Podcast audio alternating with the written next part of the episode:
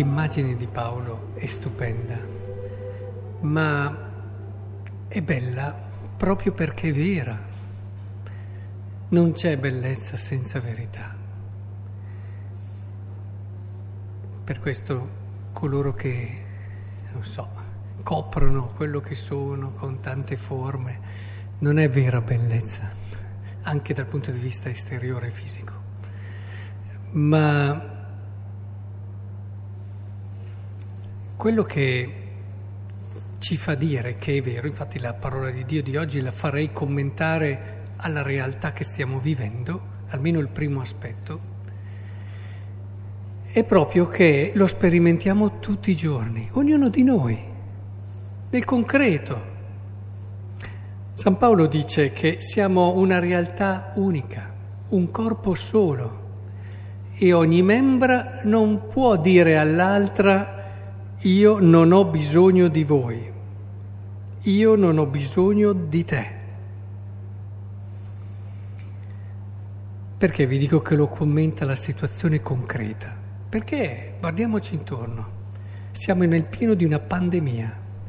Voi pensate che ci possiamo uscire pensando solo a noi? Pensando solo al nostro paese, alla nostra nazione, tutelandoci e infischiandoci di quello che avviene in Africa, in Australia, in America e così via. La pandemia ce lo dice con chiarezza, da, una, da qui si esce insieme o non si esce. Perché nessuno di noi può pensare che l'altro non conti niente. In questo caso nessuno può dire non posso fare a meno di te. Purtroppo abbiamo una grossa diseguaglianza nella distribuzione dei vaccini, nelle politiche che si fanno proprio a livello complessivo, anche sanitario, e questo non fa altro che ritardare l'uscita da questa pandemia.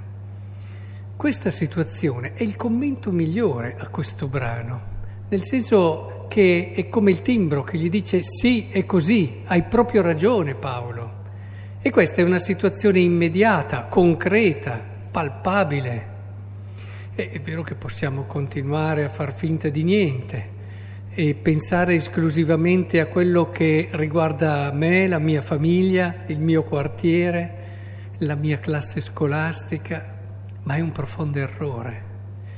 Oggi la parola di Dio ci dice di aprire la mente, di aprire gli orizzonti, di aprire il cuore e ci dice che non sarai al sicuro finché non ti darai da fare, e questo lo dice non solo a noi, ma anche ai governanti, ai politici, perché tutto il mondo stia bene.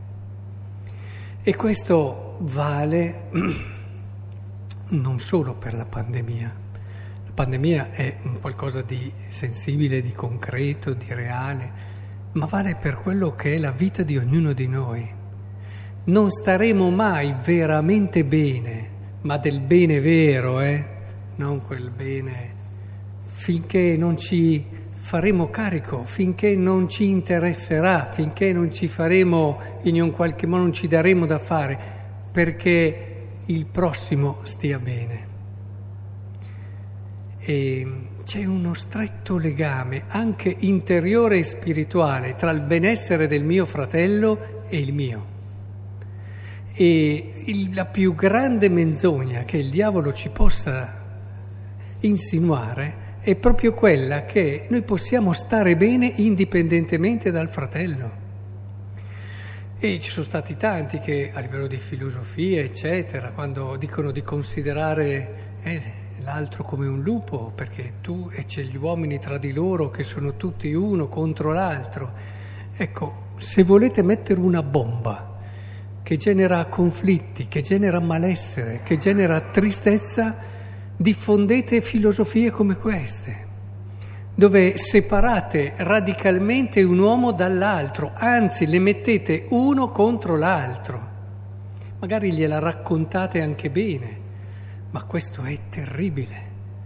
È una bomba di quelle molto, molto potenti e che fa tantissime vittime. C'è un terrorismo anche di questo tipo. Ora, questa era la prima considerazione che volevo fare con voi, perché è molto pratica, molto concreta, ci tocca tutti sul vivo e in un qualche modo ci fa capire che quello che si dice qui nella parola, oggi che è la giornata della parola, non è poi così lontano da quello che stiamo vivendo, anzi dà anche delle linee di carattere sociale e politico molto chiare e anche a quello che è la nostra vita sociale e politica. Ma c'è un altro aspetto che ci terrei a sottolineare, più interiore, più spirituale, che deriva da questo bellissimo brano di San Paolo. cioè, vogliamo essere tutto? Il corpo no? Vogliamo essere tutto? C'è un modo per essere tutto? Certo che c'è. E, però non è il pensare di fare chissà quale cosa, di fare tutti i servizi, di fare tutte le cose, di fare di riuscire ad essere questo, essere quello, essere, non so, un uomo di successo, un uomo di, eccetera. Se vogliamo fare tutto, la vita di Santa Teresa di Lisieux ci dà una soluzione bellissima. Cioè, lei fin da piccola lo aveva dimostrato, non si accontentava. Dinanzi a un bel cesto di giochi, piacerebbe vedere come reagisce quella che abbiamo qui di bambine, un bel gesto di giochi, gli hanno detto scegli quello che vuoi. Era un bel regalo, no? Poteva scegliere il regalo che voleva. E lei disse, io li voglio tutti che può suonare, ma accontentati, no? Però indicava uno spirito, uno spirito che desidera tutto, la pienezza, uno spirito che non si accontenta, che è stata sempre la forza di questa ragazza, perché è morta molto giovane, non riesco neanche a dire donna. Ora, andando avanti nel suo cammino interiore, capì sempre meglio il monastero, con diventata sempre più sapiente e matura nello spirito, capì cosa voleva dire essere tutto. Cioè lei doveva essere se stessa, cioè doveva essere il dono che era, il dono che aveva ricevuto, valorizzarlo, farlo fruttare ed essere se stessa. Questo era l'unico modo per essere tutto. Guarda che qua si racchiude il segreto di una vita bella e felice. Cioè, da una parte ci sono quelli che non aspirano a nulla e non va bene, non saranno mai felici, si accontentano, tirano avanti, l'importante è stare tranquilli, non avere problemi, eccetera. Poi ci sono quelli che invece hanno dentro questo giusto movimento verso la pienezza e verso il tutto. A questo punto però si e diventa il problema. Santa Teresina voleva essere sacerdote, missionario, cioè voleva fare tutto. E ha capito che a vivere bene la sua chiamata di suora di clausura e vivere l'amore sarebbe stata tutto. Noi abbiamo ricevuto tanti doni, tutti diversi. No, qui potrei cominciare a vedere, uno ha un dono, un altro ne ha un altro, e allora qui, come dire, se uno dicesse eh, non appartengo al corpo, sì, fai parte di un tutto e tu sei l'occhio. E non può dire, eh, ad esempio io l'occhio, ho questo dono alla fine di questa lettura, è bellissima. Alcuni li ha posti nella Chiesa, prima gli apostoli, in secondo luogo i profeti, i maestri, chi fa i miracoli, chi il dono delle guarigioni, chi assistere, chi governare. E ci sono tanti doni. Se vogliamo essere tutto, dobbiamo vivere bene il nostro e, e dobbiamo concentrarci su quello. C'è chi ne ha ricevuti anche tanti, magari cinque, c'è chi ne ha ricevuti tre, ricordate i talenti, c'è chi ne ha ricevuto uno, non è importante. Tu devi vivere bene il tuo, che uno, che due, che tre, e lo devi vivere fino in fondo. Solo così sarai tutto.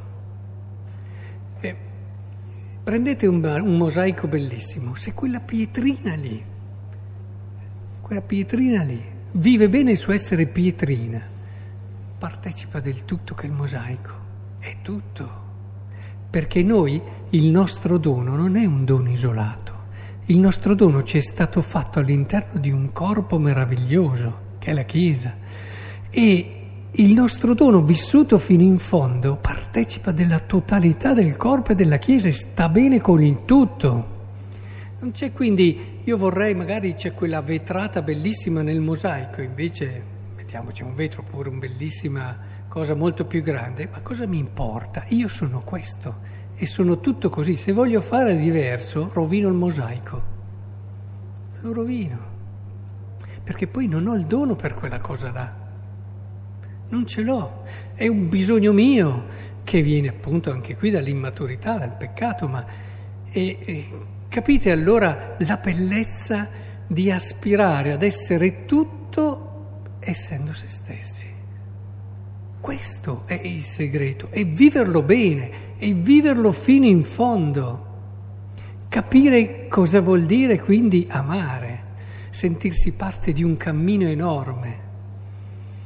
E questo credo che sia il segreto per, che ci lascia anche un po' Santa Teresina ed è il segreto bello per vivere una vita piena. E cercate davvero ognuno nel suo ambito, non è importante se sei una mamma, se sei un papà, se sei una persona che non ha sposato, sei singolo, insomma. Non è importante che tu sia nonna, pensionato o... Non è importante, adesso hai il tuo spazio hai i tuoi doni e tutti almeno uno l'abbiamo. Vivilo.